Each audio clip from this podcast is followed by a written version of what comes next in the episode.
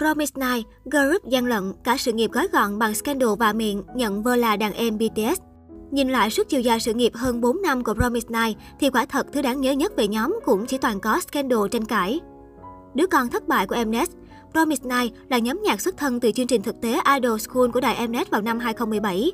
Tới đầu tháng 1 năm 2018, Promise Night chính thức ra mắt với đội hình gồm 9 thành viên: Roh Ji-sun, Song Ha-yeon, Lee Se-ram, Lee Chae-young, Lee Na-kyung, Park Ji-won, Lee Se-yeon, Baek Seon và Chang Kyuri. Tuy cùng là sau sống còn do Mnet sản xuất, nhưng Idol School lại có số phận vô cùng hẩm hiu, khép lại chỉ sau một mùa phát sóng, trái ngược hoàn toàn với thành công vang dội của series Produce. Do đó, màn ra mắt của Promise Night cũng chẳng được khán giả mặn mà chú ý là bao. Thậm chí thành viên Kyori sau khi mới debut cùng Promise Night được vài tháng đã phải tiếp tục dấn thân tham gia Produce 48 để tạo được sự chú ý cho nhóm của mình. Nhưng đáng tiếc, cô nàng chỉ dừng lại ở vị trí thứ 25 và cũng không giúp tên tuổi của Promise Night có thêm được bước tiến gì đáng chú ý. Lần đầu được chú ý cũng là lúc vướng scandal tai tiếng. Promise Night chỉ thực sự được công chúng để tâm khi scandal gian lận phiếu bầu trong những chương trình sống còn của Mnet nổ ra hồi tháng 11 năm 2020. Trong phiên xét xử hồi tháng 6 năm 2021, phía nhà sản xuất của Idol School thừa nhận đã thao túng phiếu bầu.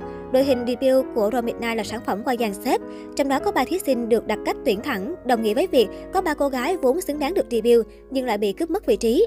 Đặc biệt, Lee Hae-in là thí sinh giành số phiếu bầu cao nhất, đáng nhẽ sẽ là người đảm nhận vị trí center của Promise Night. Thế nhưng cô nàng đã bị ekip sản xuất tráo đổi vị trí, mất quyền debut trong oan ức. Thời gian sau đó, Lee Hae-in không chỉ gặp khó khăn trong sự nghiệp mà còn rơi vào cảnh túng thiếu tiền nong. Cô đã làm nhiều công việc bán thời gian chỉ để có đủ tiền sinh hoạt, từ nhân viên quán cà phê, phim trường cho đến làm người mẫu thử trang phục. Do đó, Promise Night vốn đã là một cái tên chẳng mấy được yêu mến, nay lại càng khiến công chúng có cái nhìn tiêu cực. 4 năm chật vật mới có chiến thắng đầu tay. 3 tháng sau vụ xét xử scandal tai tiếng, vào ngày 7 tháng 9 năm 2021, Promise Night đã giành được chiến thắng đầu tiên trên chương trình The Show với ca khúc Talk and Talk. Tính từ khi bước ra từ chương trình Idol School thì nhóm đã mất tới gần 4 năm mới chạm tay được vào chiếc cúp đầu tiên trong sự nghiệp của mình. Thông thường, các nhóm nhạc mất một thời gian dài để giành được cúp đầu tay như vậy sẽ được cư dân mạng dành tặng rất nhiều lời chúc mừng ấm áp vì sự bền bỉ và nỗ lực. Thế nhưng Promise Night lại là một trường hợp ngoại lệ, bởi ồn ào trước đó vừa mới lắng xuống chưa được bao lâu, nay lại có dịp để trồi lên. Do đó, thái độ ghét bỏ của Knet dành cho nhóm rất mạnh mẽ, bình luận toàn là những lời mỉa mai và chỉ trích, thậm chí còn đồng loạt yêu cầu nhóm phải tan rã. Vừa nổi lên liền liên tiếp có pha vạ miệng nghiêm trọng.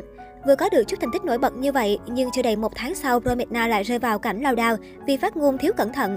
Trên sóng chương trình TMI News, khi tập đoàn XYPE được nhắc tới, 2 thành viên Promise Night là Chang Kyuri và Lee Chae-young đã liên tục cảm thán: "Đó là công ty của tụi em đó, công ty của bọn em ấn tượng lắm đúng không?" Thậm chí còn gọi chủ tịch Ba Xíu là chủ tịch của chúng em. Việc liên tục nhấn mạnh thể hiện có mối liên quan với một công ty lớn như XYPE như vậy khiến Knet cho rằng những cô gái này đang thấy người sang bắt quàng làm họ, muốn làm đàn em BTS. Dù rằng công ty chủ quản Pledis của nhóm đúng là công ty con trực thuộc XYPE, nhưng Pledis hoạt động hoàn toàn độc lập, có nghĩa là Promise Night không có liên quan gì để nhận quan hệ công ty của mình như thế. Hơn nữa, CEO của họ phải là Han Sun Tzu, CEO của Pledis, chứ chủ tịch Ban Siêu sao bỗng dưng lại bị lôi vào. Khép lại kỳ quảng bá Talk and Talk với không ít gạch đá này, màn comeback mới nhất của Promise Night với TM cũng lại rơi vào hoàn cảnh y chang. Mới đây, sau khi giành được hẳn 2 chiếc cúp trên show, một dấu hiệu khởi sắc cho sự nghiệp của nhóm thì trưởng nhóm Serum lại có một pha vạ miệng nghiêm trọng làm ảnh hưởng xấu tới hình ảnh của nhóm. Trong buổi trò chuyện live stream với người hâm mộ, do không hay biết buổi trò chuyện đã bắt đầu nên Serum đã than thở một câu: "Thật là chán muốn chết, chỉ mong về nhà nhanh thôi." Câu nói này đã bị Knet chỉ trích thậm tệ, cho rằng đây là thái độ không thể chấp nhận được từ một thần tượng. Trước mặt fan thì nói chuyện ngọt ngào, nhưng sau ống kính hóa ra toàn là giả dối. Sau đó, Serum đã lên tiếng giải thích trên rằng mình chỉ đang nói về tình trạng cách ly sau khi thành viên Seyeon cùng nhóm nhiễm Covid-19, chứ không phải chán ghét giao lưu với người hâm mộ như mọi người đã hiểu lầm, cũng như gửi lời xin lỗi tới tất cả vì đã gây ra cú sốc lớn. Thế nhưng không thể phủ nhận vụ việc lần này đã một lần nữa khiến cho danh sách những bê bối của Promise Night lại càng dày thêm. Vốn đã là một cái tên tuổi không mấy ấn tượng, lại còn liên tiếp vướng điều tiếng như thế này, thì liệu tương lai của Promise Night sẽ đi về đâu?